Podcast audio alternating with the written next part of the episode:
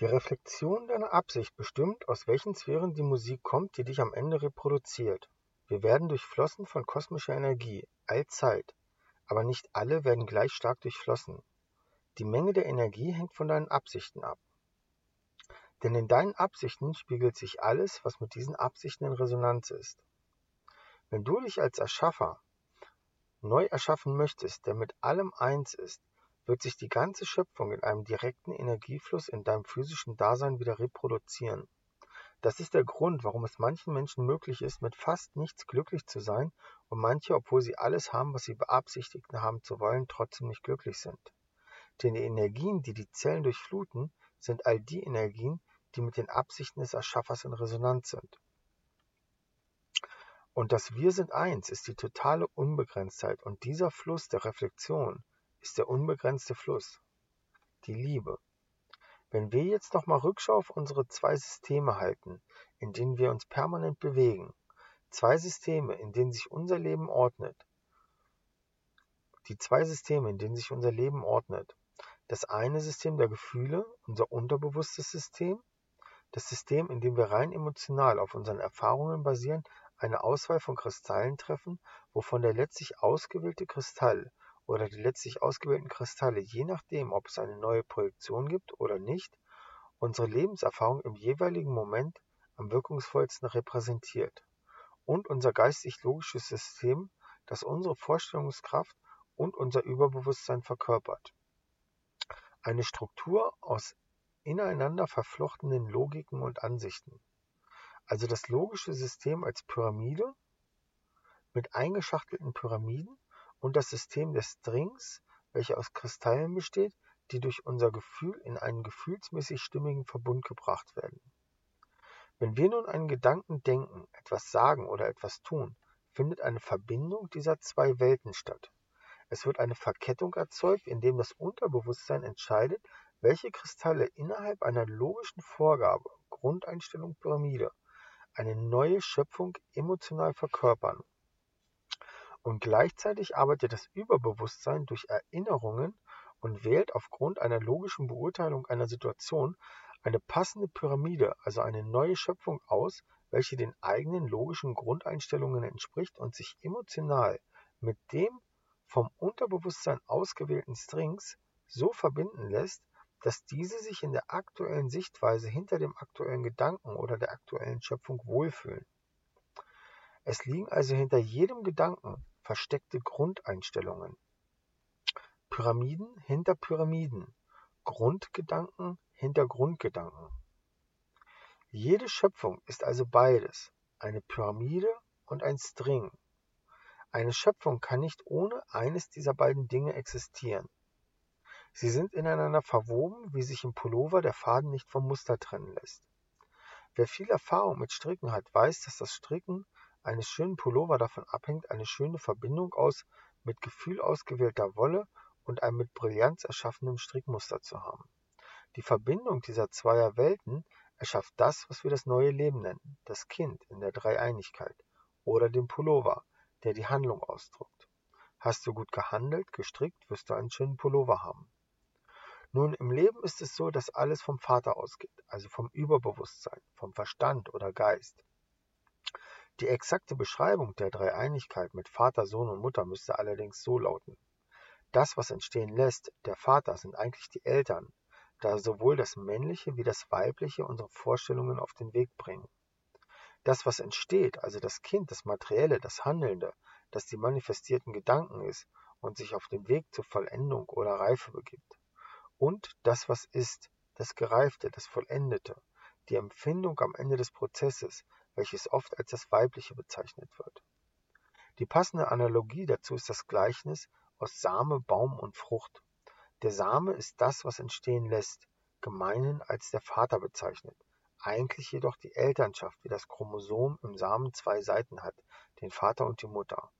Der Baum als das, was gedeiht, der Sohn, das Materielle, das, was entsteht. Und die Frucht, die Vollendung des Prozesses, von wo aus der Prozess von neuem beginnt. Wenn jetzt der Prozess mit dem Geist der Vorstellung, dem Vater, den Eltern oder den Samen beginnt und das Unterbewusstsein, der Teil, der alles nach seinem eigenen Gefühl neu zusammengefügt hat, irgendwann die Arbeit des Geistes übernimmt, ist das Unterbewusstsein das zweite vollbewusste System in uns. Es hilft uns, das, was einst bewusst war, über das Gefühl neu zu sortieren. Es nimmt dem Bewusstsein also eine Menge Arbeit ab. Es hilft uns nicht nur, es hilft uns nicht alles visualisieren zu müssen. Das Unterbewusstsein kann die Arbeit, die der Verstand einst erledigt hat, in gleicher Weise weiterführen, repräsentiert durch das Gefühl. Es gibt also eine Bewegung vom Überbewusstsein zum Unterbewusstsein, damit das Überbewusstsein Raum für frische Visualisierung hat. Der Geist hat eine Pyramidenstruktur, die nach und nach von der Stringstruktur des Unterbewusstseins übernommen wird. Bei jeder Schöpfung gibt es dann eine Zusammenarbeit aus Überbewusstsein und Unterbewusstsein. Beide Welten verschmelzen in jeder Schöpfung. Wenn wir jetzt mal einen Blick in die Welt werfen, sehen wir, dass sie ziemlich aus den Fugen geraten ist. Nun, woran liegt das? Könnte man nicht sagen, dass die Menschen entweder zu sehr in der einen oder der anderen Welt sind? Dass Frauen sich sehr auf ihre Erfahrungen verlassen und manchmal die Logik vergessen und dass Männer in der Logik verharren und dem Gefühl nicht den nötigen Raum geben, der ihr gebühren würde? Wenn die nützlichsten logischen Konzepte zu unterbewussten Gefühlen werden, sind sie nützlich.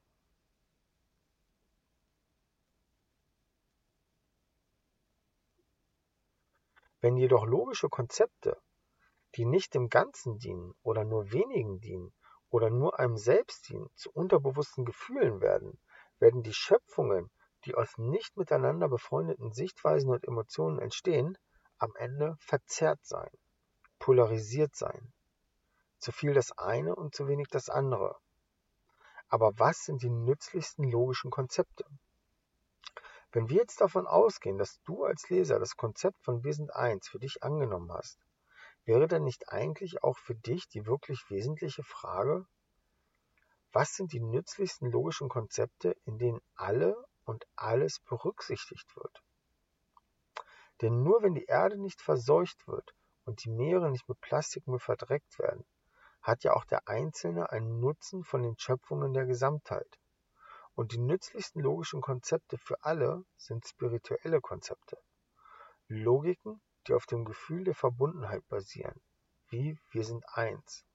Das Konzept wir sind eins könnte man als die Mutter aller spirituellen logischen Konzepte ansehen. Denn dieses Konzept ist groß genug, um alle anderen Konzepte wie im Puzzle unseres Lebens andocken zu lassen. Jedes Puzzlestück passt an Wir sind eins. Jedes Puzzlestück, das sich nicht gegen das Leben wendet, passt an Wir sind eins. Passt es nicht, ist es eine Illusion und kann mit dem Wissen von Wir sind eins sehr schnell als diese entlarvt werden. Es gibt also viele spirituelle logische Konzepte, Sie alle führen zu einer Balancierung, und das deshalb, weil niemand vergessen oder ausgelassen wird. Alle werden berücksichtigt. Spiritualität lehrt, alles ist Gott. Ob durch Bücher, Filme, Seminare, Meditation, Yoga, Veganismus, Feng Shui oder was auch immer. Spirituelle Logiken verbinden. Je mehr spirituelle Logiken du in deinen Pyramiden hast, umso zusammenhängender wird dein Bild vom Leben, also auch von dir. Denn du bist eine Miniaturausgabe des Lebens, ein Ast des Baumes. Und wer sich als Ast des Baumes erkennt, wird den Baum erkennen. Und wer den Baum erkennt, versteht auch, was der Ast wahrlich ist. Das heißt, wenn deine Logiken auf Spiritualität basieren, wird auch dein Gefühlsleben, das dir sagt, wie du in welcher Situation zu handeln hast, dir Gefühle an die Hand geben, die dich im Einklang mit deinen Mitmenschen handeln lässt. Daher haben wir zwei Welten, die logische und die emotionale Welt. Jetzt wollen wir die Verbindung aus diesen zwei Welten einmal grafisch darstellen. Die, Pyramide gibt die Sichtweise vor. Jeder kleine Kristall entscheidet für sich, ob er in diese Pyramide hineinpasst und wenn ja, sucht er sich irgendwo seinen Platz. Die Reibung der Kristalle untereinander erschafft dann einen Lichtausbruch, wenn das Ergebnis der Reibung das Licht der Welt erblickt. Grafik 33. Da haben wir jetzt eine Pyramide mit einem Quantentunnel, der sich von der Spitze wegbewegt, einfach jetzt als Darstellungsoption. Und das ist unser erster Rochen. Dieser Lichtausbruch aus dem String, Quantentunnel oder Orgasmus stellt nun den Punkt dar, von wo aus die nächste Perspektive oder Schöpfung gewählt wird. Die nächste Perspektive ist dann der nächste Gedanke. Kannst du dir vorstellen, dass dieses Gebilde aus Grafik 33 den ersten Kreis in der Schöpfungsgeschichte Moses darstellt, der später zur Struktur des Würfels führt? Diese Struktur, die in unserer Grafik aussieht wie ein Mantarochen, ist die Kugel, bevor sie sich am ersten Tag der Schöpfung teilte. Wenn der erste Tag der Schöpfung der Anfang von allem ist, ist dieser Mantarochen das, was vor dem Anfang war.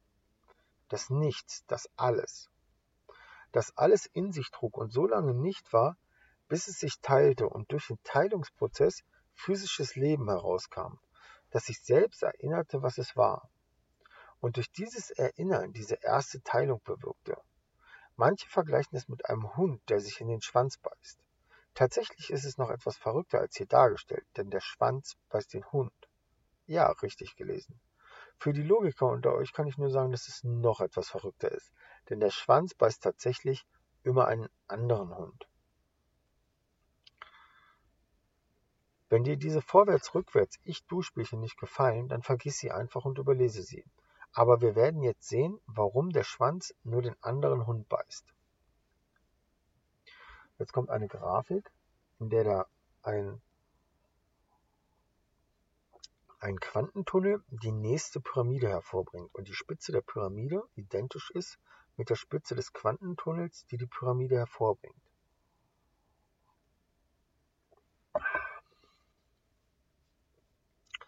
Während Grafik 33, der Mantarochen, eine Einheit, ein Alles, ein Alles Nichts darstellt, stellt Grafik 34, dieser Schwanz, dieser Quantentunnel, der die Pyramide hervorbringt, eine Verbindung, eine Einheit mit einer weiteren Einheit dar.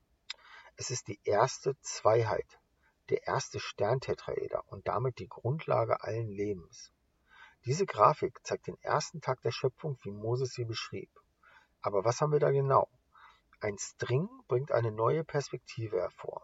Beide sind Energie. Einmal dargestellt als Kristalle mit rotem Schweif und einmal als kleine blaue Perspektiven. Diese beiden Energien haben eine Anhakung aneinander vorgenommen. Sie haben eine kleine Sphäre erschaffen, die wie zwei Magnete aneinander haften. An diesem Überschneidungspunkt sitzt ein Kristall, und dieser Kristall ist beides. Er ist String und er ist Perspektive.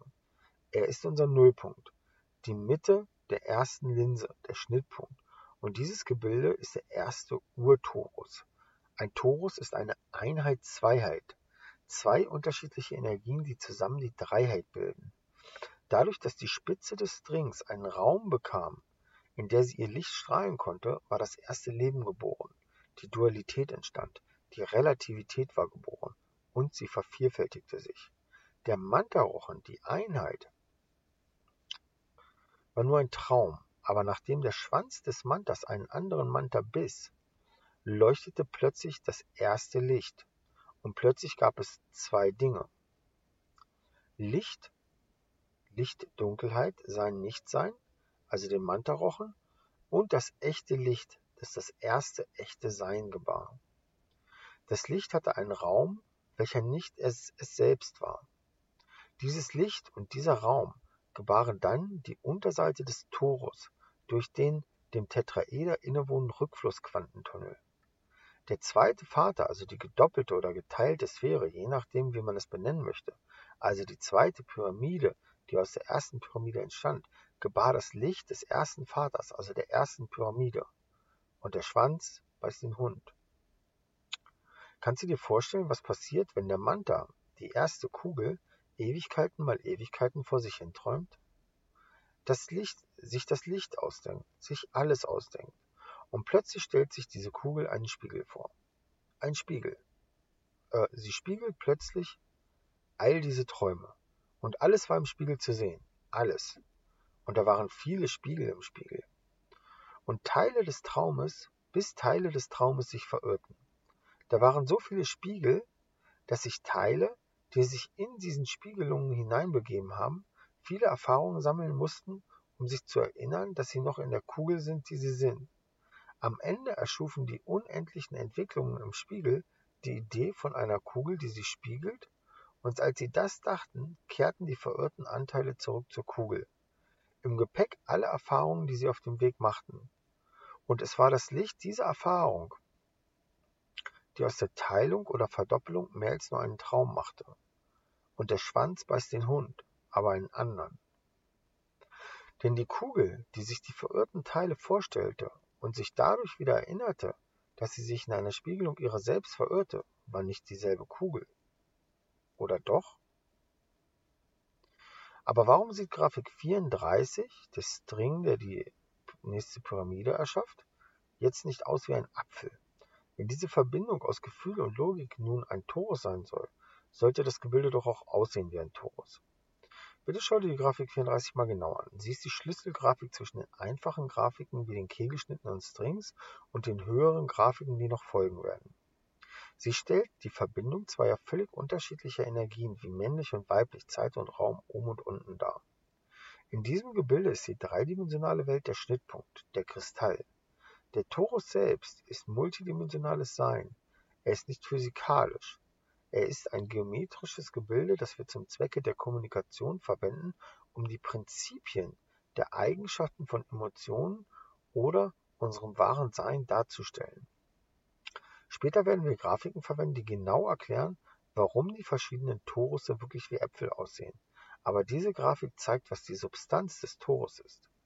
Die Verbindung aus Zeit und Raum und der von diesem Raum wieder neu erschaffenen Zeit, den nächsten String, welcher sich, wenn er den nächsten Raum erschafft, mit seinem Mutterstring, dem Urstring, dem Einheitsstring wieder verwirbelt und den ersten Kernbereich des Lebens hervorbringt.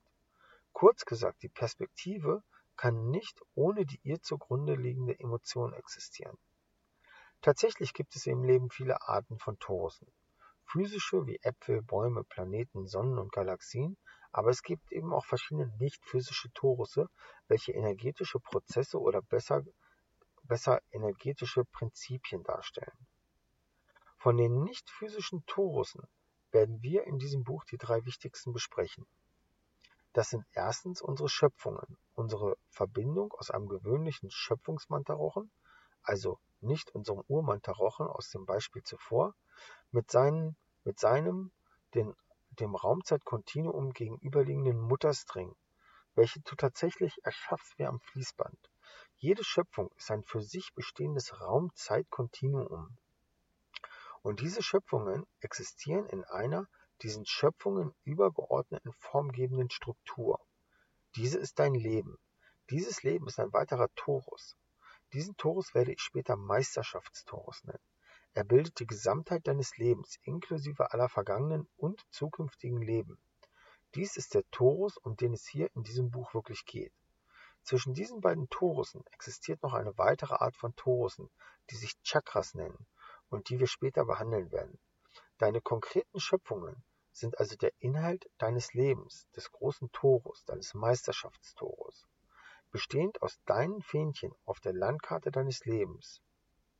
Aber wo ist jetzt die Schnittstelle zwischen all den inneren Vorgängen, die wir gerade behandelt haben, und der physischen Realität?